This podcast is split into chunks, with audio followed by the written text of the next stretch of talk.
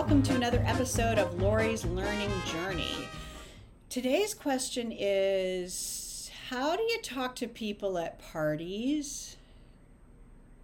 Maybe you're really good at this. I am not. I look like I'm good at it because I'm very talkative, but I'm actually really not. I actually get very overwhelmed and there's a lot of people around. So, what I do, first of all, is I put a timer on my watch and I'm not allowed to leave until the timer goes off. That's trick number one. But trick number two is, and I learned this watching other people who are really good at talking to people at parties. I'm like, how do these people do this? Imagine that you're a journalist and your goal is to really understand someone you're talking to at a party. So, a great question is what are you excited about in your life? What was the best thing that happened to you in the last week?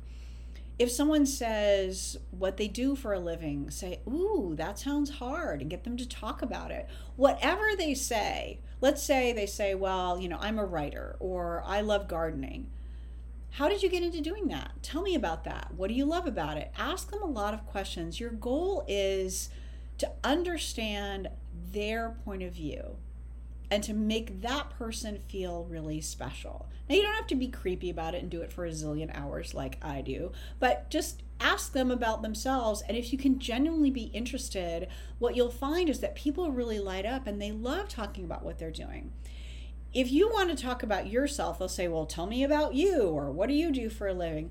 I find it's good to have something that I'm passionate about or something that made me laugh. So I have a little something in mind that lit me up that week, as opposed to, Here's my resume of what I do. Because when we're talking about what we love and what makes us excited, we exude happiness and we exude joy. And what happens is the other person will pick up on that and they'll feel that joy. And then you'll just naturally be in a conversation. And before you know it, the timer on your watch will go off. So that's my tip for talking to people at parties. Now it's your turn. What are you going to do this week to make somebody feel really special when you meet them or when you talk to them? Maybe it's somebody you already know that you haven't gotten to know as well as you could.